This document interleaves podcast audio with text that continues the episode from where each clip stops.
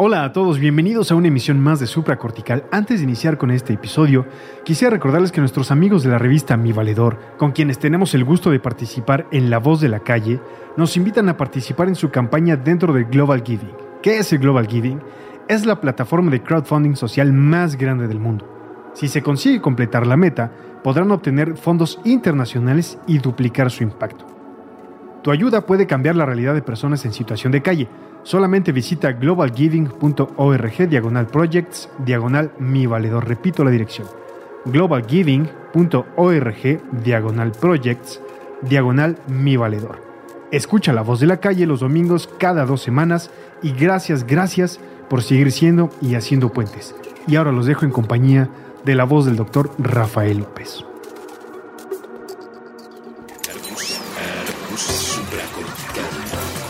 Todos estamos locos. Con Rafael López.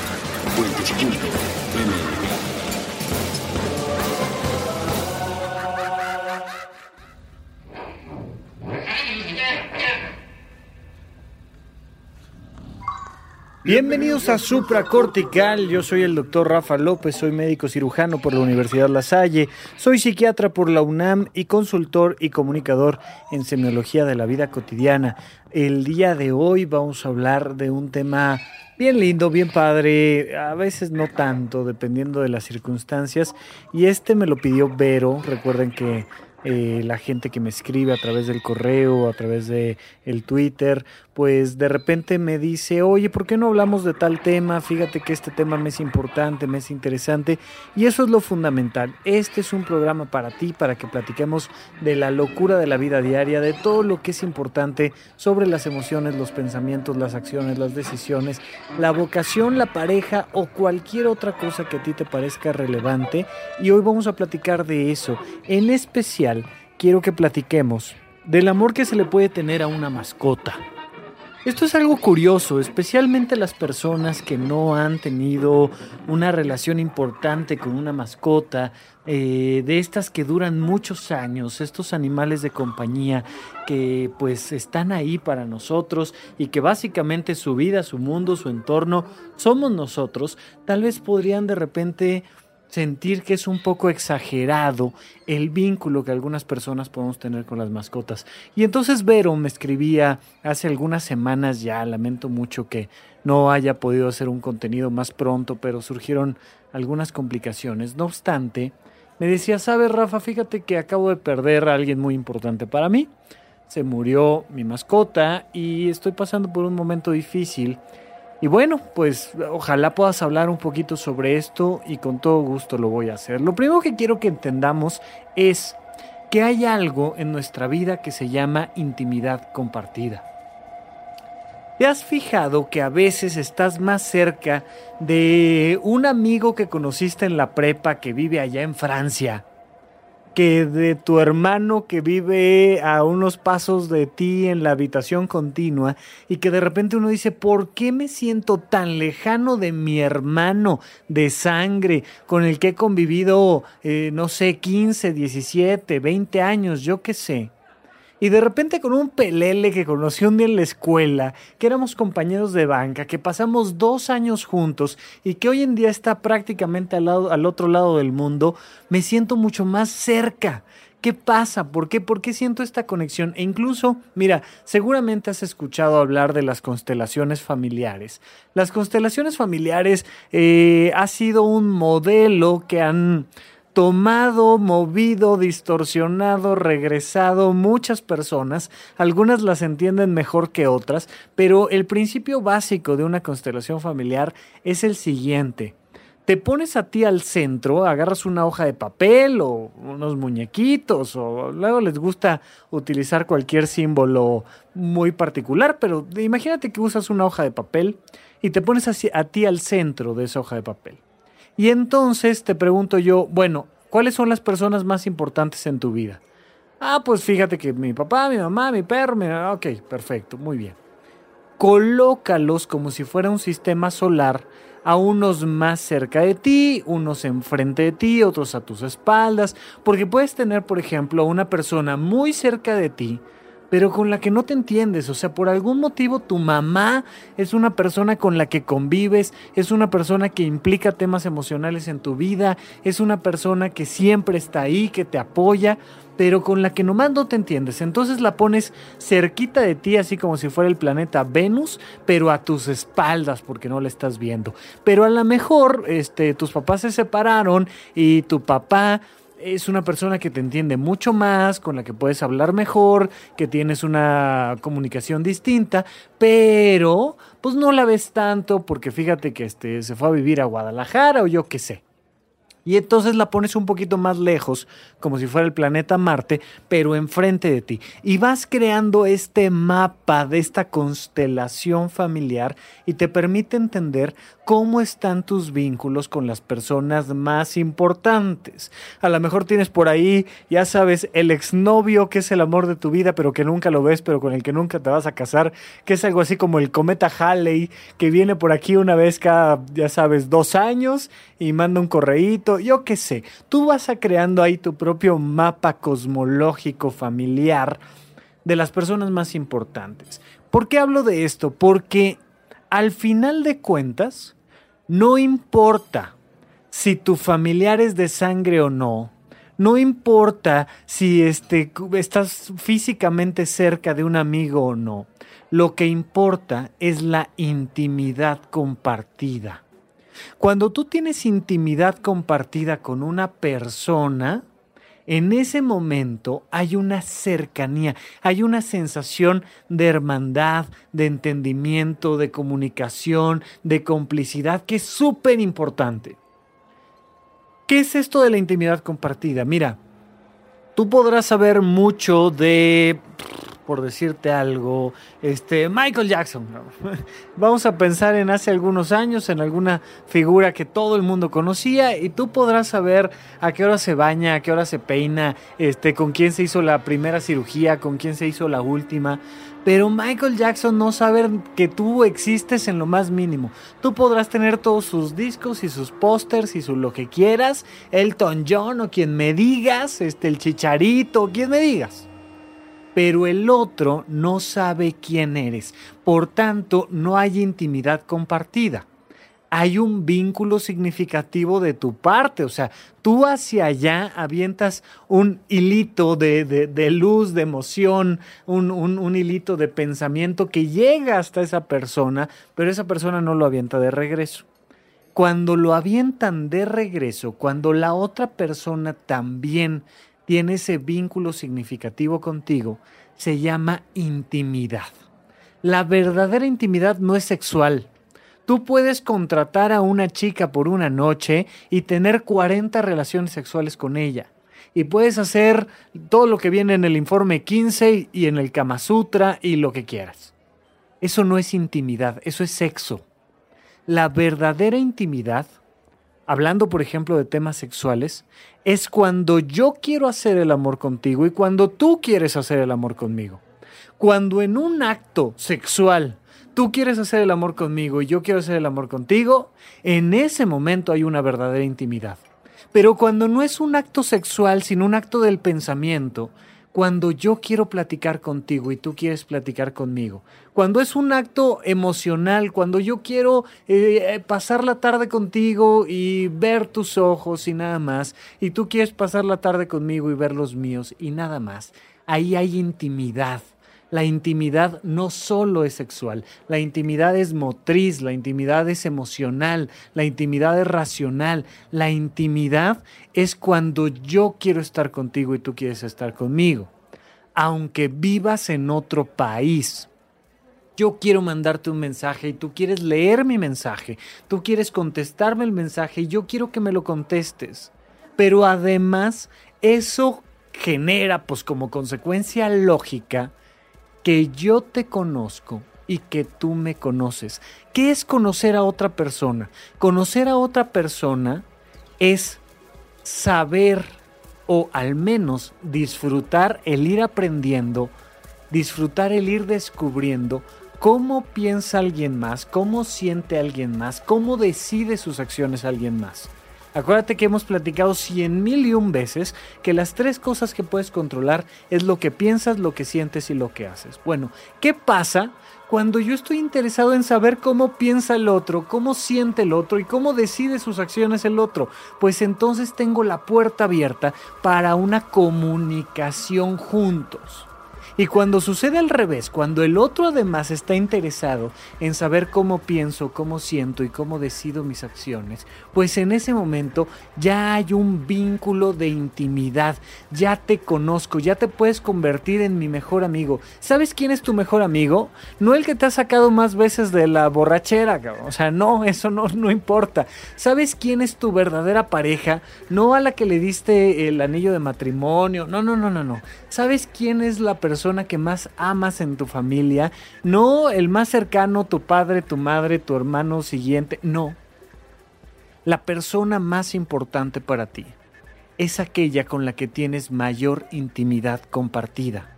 Es aquella que conoces y te conoce. Es aquella a la que quieres seguir conociendo y que te quiere seguir conociendo. Eso se llama intimidad compartida y ahí es cuando se crean los vínculos de verdad. Y luego por eso ves en un funeral pues, que a un hijo no le importa mucho, no le duele mucho que se haya muerto su mamá. Oye, pero ¿cómo no? A todos nos duele que se nos muera nuestra mamá. No, no, no, no es verdad. Eh, pregúntale a Juan Gabriel. Oye, pero a tu papá, pues a todos nos duele que se muera papá. No, no, pregúntale a Luis Miguel. Ya sabes, o sea, vas viendo muchísimos ejemplos donde a lo mejor te importa más que se te muera tu compañero de banca o que se te muera, este, yo qué sé, o, no solo que se muera, que se vaya lejos, que se vaya a otro país a, a, vivir la vida, a disfrutar, a construir, a crear, a ser mejor, y de repente la pérdida tiene la intensidad de la intimidad compartida. Ojo, a mayor intimidad compartida, existe la posibilidad de un mayor sufrimiento. Ay, pues entonces no voy a tener intimidad compartida con nadie para no sufrir. Por favor, no digas estupideces. O sea, ni se te ocurra decir semejante tontería. No viene el caso. Lo que hay que aprender, y eso por supuesto es parte del trabajo de supracortical, es a crear intimidad compartida sin sufrir. Eso sí tiene todo el sentido del mundo. Pero no me vayas a salir con la tontería de no, yo no creo vínculos de intimidad compartida porque no quiero sufrir. O sea, por favor, eso es de, niños de prepa, de secundaria, eso es una cosa infantil, o sea, no, no viene al caso. Bien, esto es súper importante que se entienda porque luego las personas juzgan a otras cuando de repente se les va el novio, ya sabes, es una chica de preparatoria de 18 años que se le va el novio y está sufriendo muchísimo. Y, los que están alrededor dicen, oye, ni que fuera tu papá, ni que fuera tu hermano, ni que, oye, la chica está descubriendo la intimidad y acaba de perder un vínculo. Eso duele muchísimo, muchísimo. Nunca vayas a menospreciar el sufrimiento de alguien más, porque tú no sabes cómo está su arquitectura de vínculos. Tú no sabes con quién se siente más cercana, con quién se siente más lejana. Tú no sabes si esa amiga que se iba de peda con ella es la única persona con la que puede compartir miedos, deseos, sueños, sufrimiento, yo qué sé. Es súper importante que entendamos que cada quien sus vínculos y que cada quien su intimidad. Nada más aquí alguna otra recomendación antes de que vayamos a un tema diferente propiamente al tema del programa del día de hoy es sé muy prudente al crear vínculos de intimidad compartida. Mira, no siempre es bueno desde un inicio abrirte y andar compartiendo tus pensamientos o tus emociones con los demás. Pero tampoco es bueno cerrarse. Siempre procura con los vínculos que tienes, tratar de acercarlos un poquito más. Acuérdate de, este, de esta hojita que dibujamos al principio con este esquema solar donde imagínate que el Sol le pudiera decir a, a, Mercurio o a Júpiter, oye, acércate un poquito más. Hay que acercar a la gente un poquito más. Siempre hasta el punto donde ya o nos empezamos a lastimar o no nos entendemos o ya no funciona. Te vas a dar cuenta, pero hazlo, despacio. Trata de acercar un poquito más a tu mamá, a tu corazón. Trata de acercar un poquito más a tu vecino. Trata de acercar un poquito más a todo el mundo. Hasta donde digas, ya, hasta aquí pero no es bueno ni acercar de golpe ni cerrarte en vínculos de intimidad compartida. Ahorita explico qué tiene que ver todo esto con nuestros angelitos de cuatro patas cuando regresemos de un corte aquí en supracortical.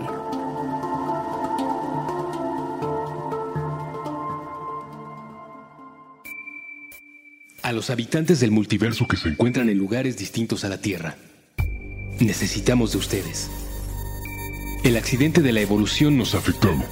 Ahora mismo, el Homo sapiens piensa que este planeta y cuanto le rodea es de su propiedad. Piedad, piedad, piedad. Somos incapaces de olvidarnos de la crueldad. Despreciamos a nuestros semejantes. Conservamos en muchas formas la esclavitud. La esclavitud, la esclavitud, la esclavitud. Sí, nuestro cerebro ha sido capaz del arte y la ciencia. También hemos inventado la desigualdad Estamos obsesionados con el tema de las clases sociales.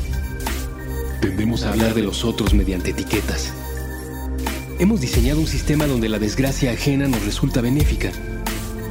Pero imaginen cómo cambiaría todo si ustedes, habitantes de otro universo, galaxia o planeta, nos demostraran que no somos únicos ni especiales. Un solo contacto sería capaz de transformar cuanto pensamos acerca de todo. Ni siquiera tendrían que acercarse demasiado a nuestro aire contaminado. Así que, si están allá afuera, si están allá afuera, si existe alguna forma en que su tecnología sea capaz de recibir y decodificar estas palabras, envíen un mensaje de vuelta. Dejen que comience un periodo nuevo y que el hombre empiece a ser una criatura menos letal para sí misma.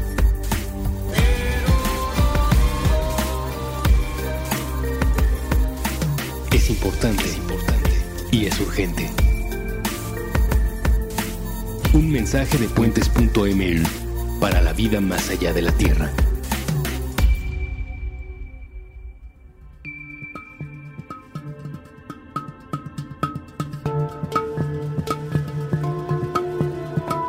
Estamos de regreso con ustedes aquí en Supra Cortical. Yo sigo siendo Rafa López y no olviden que me pueden, así como Vero, recomendar eh, temas para el programa o simplemente saludar o cualquier cosa que ustedes gusten a través de arroba Rafa en Twitter. La primera R es con mayúscula y luego doble R en medio. O también me puedes eh, buscar en la página de rafalopez.net. Te vas hasta la parte inferior y ahí vas a encontrar un botón para suscribirte a la lista donde les mando toda la información de mis actividades y además eh, contenido exclusivo de vez en cuando, ¿no? Entonces, ah, por otro lado, si tienes alguna otra duda o algún otro tema como más larguito, me puedes mandar un correo a contacto arroba rafalopez.net y con gusto lo recibo. Me tardo muchísimo en contestarlo, pero te lo contesto personalmente y con todo gusto. Bien, entonces... Cuando tú tienes este vínculo de intimidad compartida, estamos hablando de una relación con una persona. ¿Qué pasa con otros seres vivos como nuestras mascotas, perros, gatos sobre todo, que son los, los principales animales de compañía. Con ellos no creamos intimidad compartida porque ellos no tienen los mismos mecanismos complejos que sí tendría un ser humano para contarnos lo que piensan, lo que sienten, lo que valoran, lo que deciden, sus sueños, sus miedos, sus frustraciones. Oye, Rafa, se ve que no has tenido perros porque cuando tú ves a un perro y te mueve la cola y te cuenta sus deseos y te cuenta su... Mm, sí, sí los tengo, sí me queda claro, eh, pero no, no es lo mismo.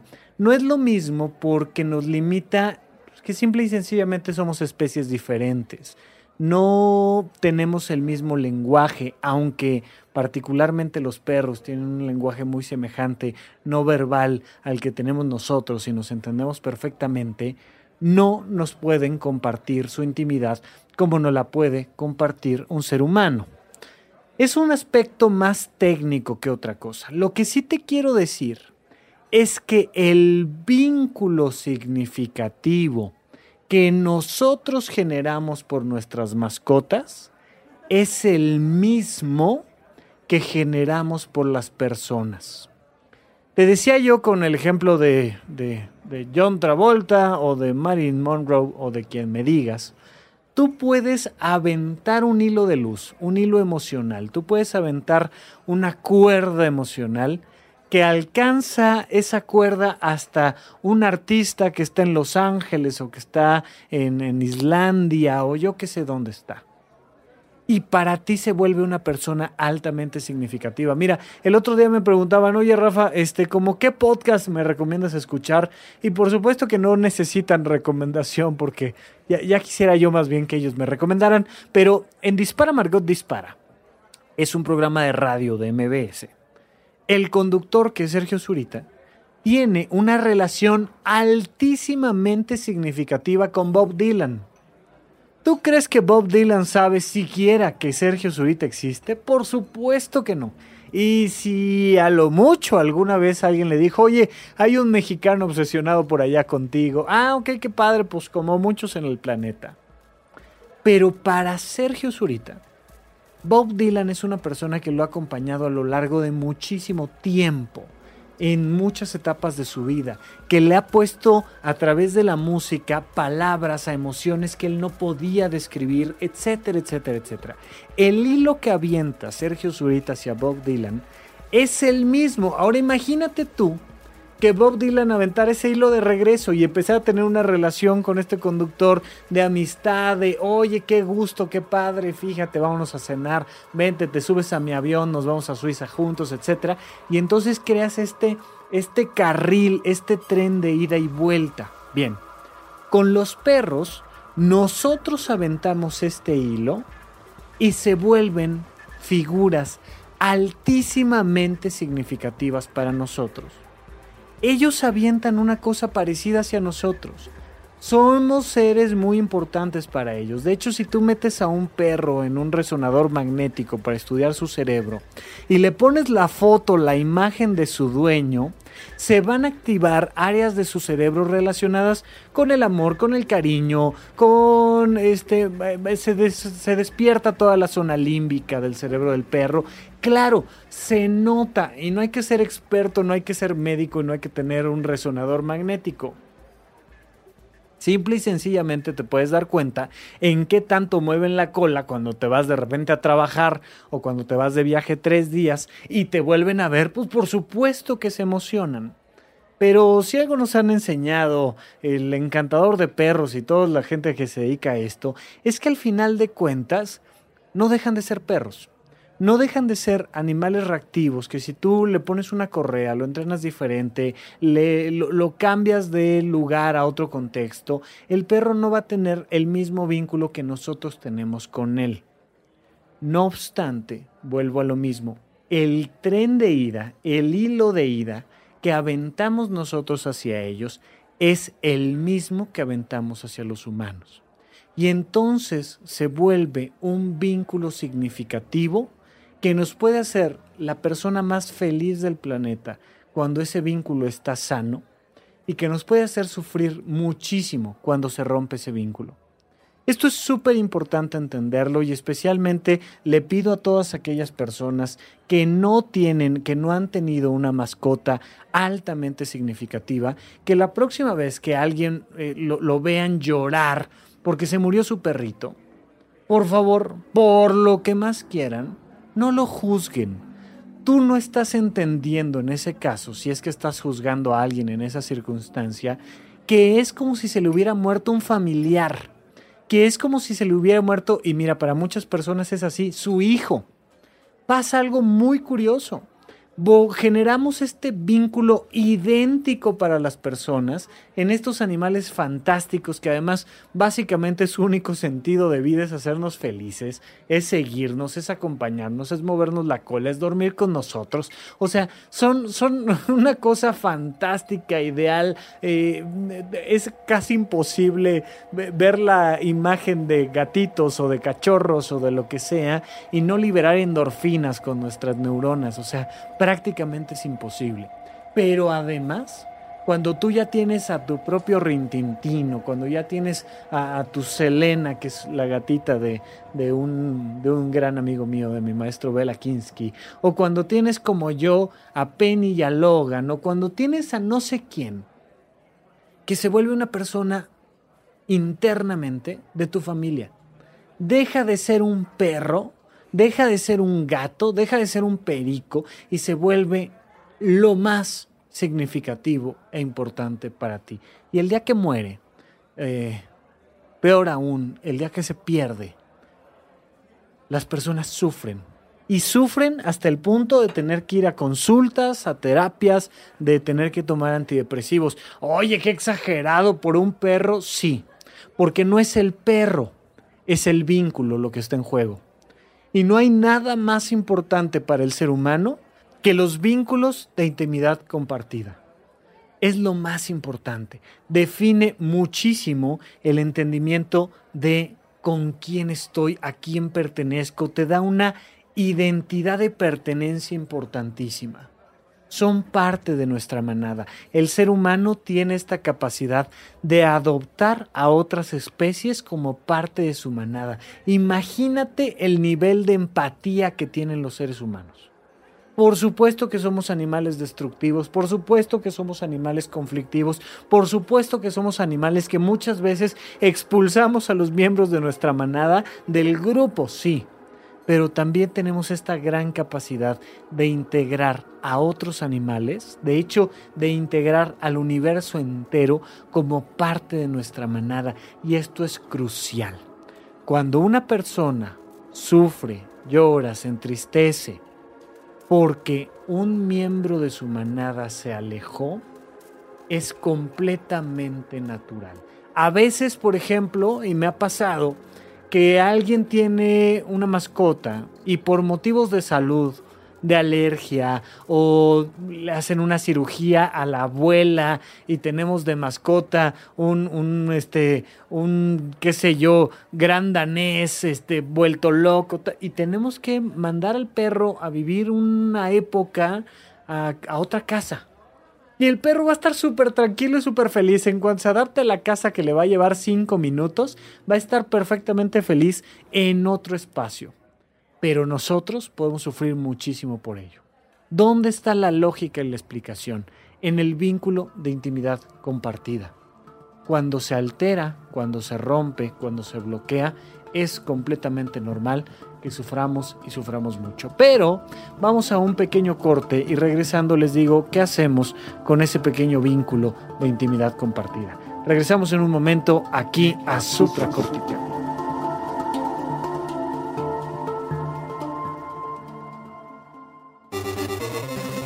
Abugue. No se vale trabar. Con Andrés Boludo Durán y Gabriel Alcántar Gabo Shock todos los martes a la una de la tarde. A través de Puentes.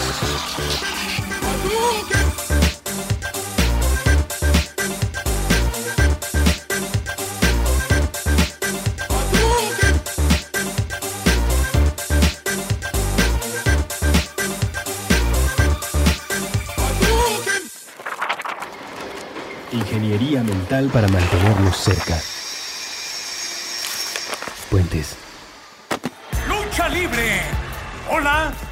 Escuchas de Puentes.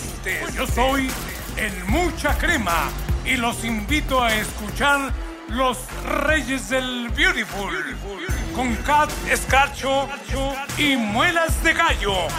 Ellos descubrirán en el micrófono la mano experta, la inspiración del momento de cada uno de los luchadores Amigos, amigos, escúchenlos en vivo y a todo color.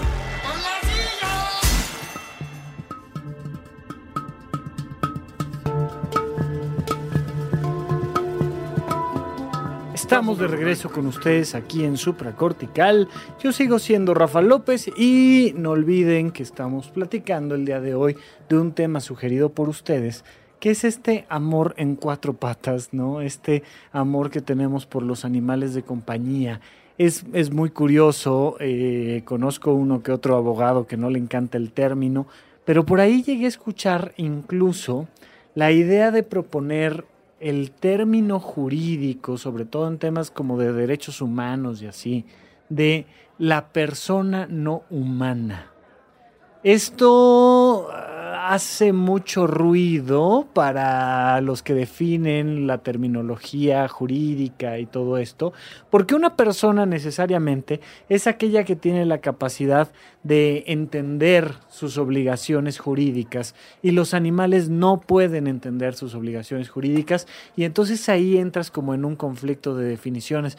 Pero me parece no solo aventurado, sino además de alguna manera aplaudible que se haya creado, aunque sea esta propuesta del término de la persona no humana. Imagínate determinar que las vacas o que los conejos o que los pollos o que los perros o que los gatos o que cualquier animal sobre el planeta Tierra sea una persona no humana.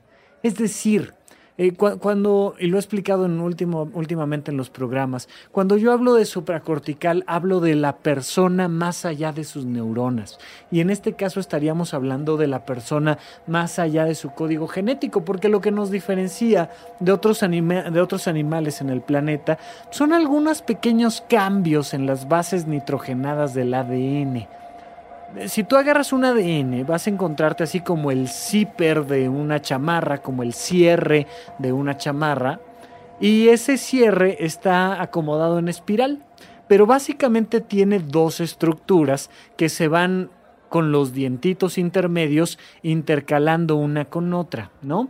Básicamente tenemos adenina, tiamina, citosina y guanina Ah, el uracilo, si mal no recuerdo, está en el, en el RNA. Eh, pero bueno, tenemos esta estructura bioquímica que le da forma a nuestro ADN. Y ahí tenemos una especie de libro.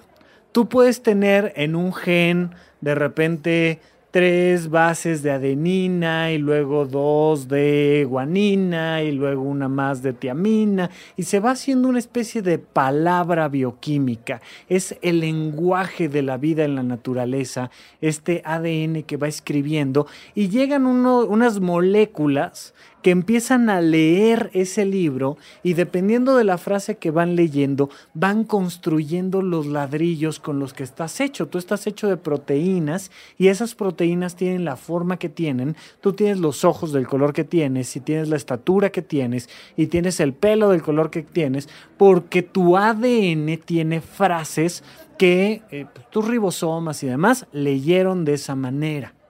Y entonces cuando esas frases cambian lo suficiente, ya no eres un ser humano, ya eres un chimpancé.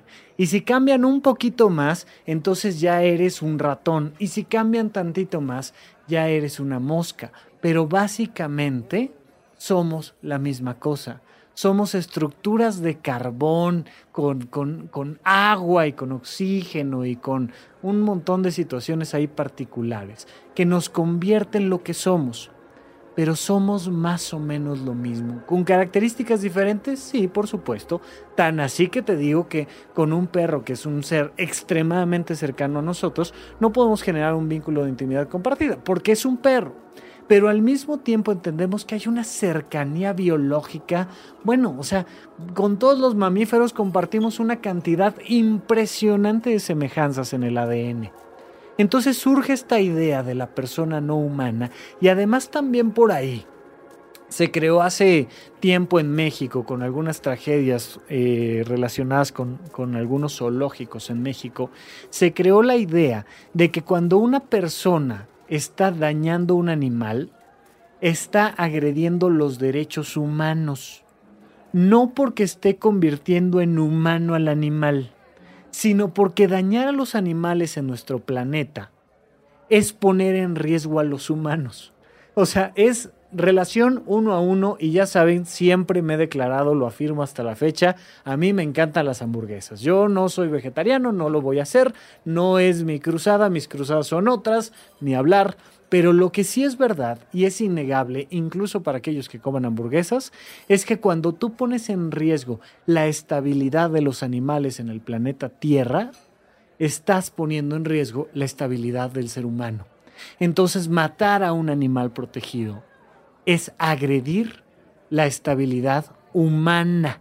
Es un riesgo para los derechos humanos. Es interesantísimo. Bien, todo esto a cuento. Porque los animales con los que convivimos se vuelven seres extremadamente cercanos a nosotros y generamos estos vínculos de intimidad compartida, como lo platicábamos en el, en el bloque anterior. Bueno, estos, estos, más bien, este vínculo significativo con ellos, empiezan a significar cosas para nosotros. ¿Qué pueden significar? Mira, eh, cuando tú hablas de la estructura de un sueño, en un sueño se van a presentar muchas cosas, entre otras, se van a representar simbólicamente tus miedos, tus anhelos, tus ilusiones, tus enojos, tus angustias, y todo se representa simbólicamente en un sueño. Bueno, en un perro, en un gato, también se simbolizan tus anhelos y tus sueños y tus miedos y tus ilusiones no te compras cualquier gato. Digo, sí hay muchas personas a las que les han llegado con el regalo del gato, ¿no? Ya sabes, el novio que sí es de gatos llega con la novia y casi casi que en vez de anillo de compromiso le da, le da un Félix o le da un Silvestre o le da una cosa así. Y de repente te cae el vínculo y pues ahí medio aprendes a generar el vínculo. Pero aquellos que eligen tener un perro, aquellos que eligen tener un gato, aquellos que eligen tener un perico una tortuga un yo que sé, están proyectando en ellos parte de sus anhelos y sus miedos. No te compras un perro grande nada más porque sí. Te compras un perro grande porque parte de tus anhelos es ser visto como una persona fuerte, poderosa, libre. No te compras un, no sé, un gato, este, si no es porque quieres tú representar en él algo, ¿no? Lo, más común, esta, ah, esta parte íntima, pero al mismo tiempo tan seductora que tienen los gatos, esta, este aislamiento que tienen y al mismo tiempo su capacidad de observación, su inteligencia, esta capacidad que tienen de ser sigilosos y las personas van proyectando en los animales lo que ellos son. Así comienza a confeccionarse este vínculo significativo. Y de ahí empiezas a vivir experiencias y experiencias y experiencias con estos animales fantásticos hasta que se vuelven parte de tu familia. Y normalmente no tardan mucho en volverse parte de tu familia. Es algo es, algo natural para el ser humano. Así, así los lobos se convirtieron en perros y así los perros han llegado a todos los puntos del planeta. Sorry, los gatos no a todos los puntos, aunque sí, por supuesto, nos han acompañado a la mayoría de los lugares donde hay seres humanos, hay gatos, ¿no? Pero pero el perro todavía un poquito más. Esto nomás, ya saben que siempre hay una pequeña batalla entre los amantes de los perros y los amantes de los gatos. Adivinen, Logan y Penny son un Golden Retriever y un, y un Cocker Spaniel. Y bueno, se crea este vínculo y un día se rompe. Es bien curioso. Escogemos para acompañarnos y para crear vínculos altísimamente significativos con seres que viven entre 10 y 15 años, ¿no? En general, gatos y perros más o menos tienen un, un ritmo de vida parecido. Y es súper, súper curioso que tengamos estas relaciones. Porque eh, no es lo más común, existe por supuesto, pero no es lo más común que cuando tú nazcas el perro ya está o el gato ya está. Es más común que tú nazcas y que luego llegue el perro o el gato y que crezcas con él. O que te cases y como relación de pareja adquieras un perro o un gato y luego te acompaña en tu vida durante 10 años, durante 15 años. Imagínate lo que es pasar de los 15 años a los 30 años, o de los 30 años a los 45 años. Te va acompañando en estos brincos generacionales intensísimos y entonces tienes la oportunidad de ver al cachorro, de ver al perro o al gato joven, de verlo ya con algunos años de edad, de empezar a verlo envejecer, de recibir algún diagnóstico y de verlo morir. Es una historia que, bueno, o sea, yo no sé si lo piensan cuando lo adquieren, pero hay que pensarlo. Adquirir un animal de compañía casi casi es aventarte una historia de vida junto a ti. Te enseñan a amarlos y te enseñan a despedirte. Porque tienen esta gran capacidad para estar, para darlo todo y luego para irse. Es una cosa tremenda. ¿Qué quiero que quede muy claro en esta ocasión? Tengo por ahí algunos podcasts que puedes revisar sobre el duelo, sobre la muerte, y básicamente es la misma historia, porque insisto, es igual para humanos que para mascotas. Ese vínculo de significación no se termina. Fíjate en esto, cuando una persona muere, cuando tu padre muere, cuando un hermano muere, se va del otro lado ya sea que creas en una cosa o en la otra, me da igual si piensas que se va al cielo o a la tierra, eso me da lo mismo, pero se va del otro lado.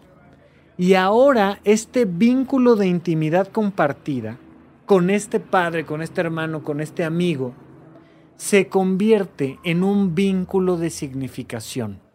Se convierte en una relación unilateral donde tú amas a esa persona que ya se fue porque hasta la fecha nadie que se haya ido del otro lado ha regresado para comentarnos cómo está pensando, cómo está sintiendo cómo está tomando sus decisiones. Nadie. Pero lo que sí sabemos es que sentimos esta conexión, esta conexión de amor, esta conexión de respeto, esta conexión de inspiración. ¿Dónde está el gran error? La gente cree que cuando se rompe un vínculo de significación, porque un ser que amamos murió, se rompe para siempre. No es verdad. Los vínculos no se terminan, se transforman. La importancia radica en aprender cómo mantener vivo el vínculo y de ahí los rituales son importantísimos. De ahí toda la película de Coco y el Día de Muertos es importantísimo.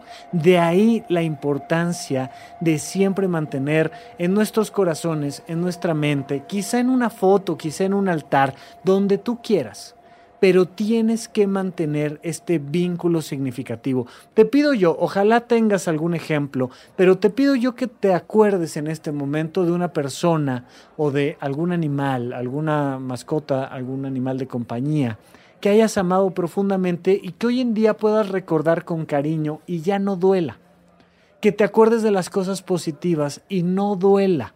A lo mejor incluso sale por ahí alguna lagrimita, eso no está mal, Lágrima no es igual a sufrimiento, lágrima es igual a intensidad emocional, pero ¿te acuerdas de alguien que se haya ido y ya no duela?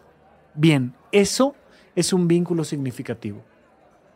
Si tú logras cuando muere una mascota o cuando se va por cualquier motivo, sea que esté vivo o no, un familiar, un lo que sea, mantener el vínculo significativo, dejas de sufrir y puedes seguirlo amando y puede ser para siempre una figura eh, inspiradora y puede ser siempre alguien que cuando cierras los ojos y te acuerdas de esta parte positiva que viviste con él, te llena de alegría, de entusiasmo, de fuerza, de energía. No lo pierdas nunca no hay motivo para dejar de generar vínculos significativos. Se vuelve como Michael Jackson, se vuelve como este Schwarzenegger, se vuelve como quien me digas, como Gandhi, como Cristo, como quien tú me digas. Se vuelve una figura altamente significativa que eleva la calidad de tu vida. A mayor cantidad de vínculos significativos, mayor calidad de vida. Punto.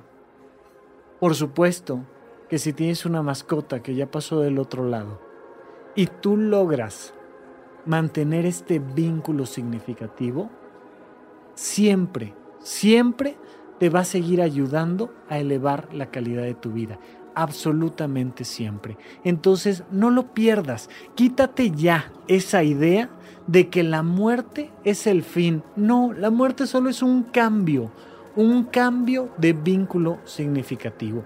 Aplica, por supuesto, para este amor que le tenemos a los seres de cuatro patas. Yo hasta la fecha mantengo un vínculo altamente significativo con un pastor alemán que me acompañó de mi infancia hasta eh, el final de mi adolescencia y principio de mi edad adulta.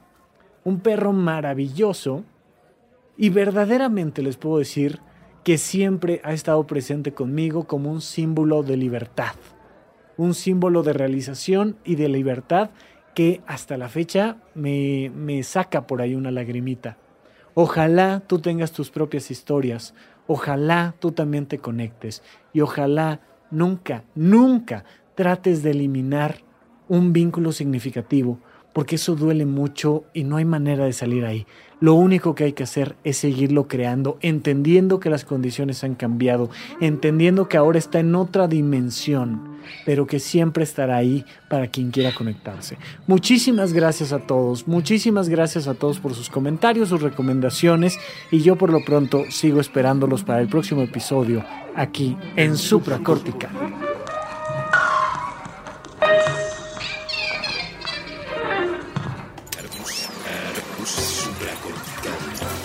Aquí todos estamos locos. Con Rafael López. Puentes.mx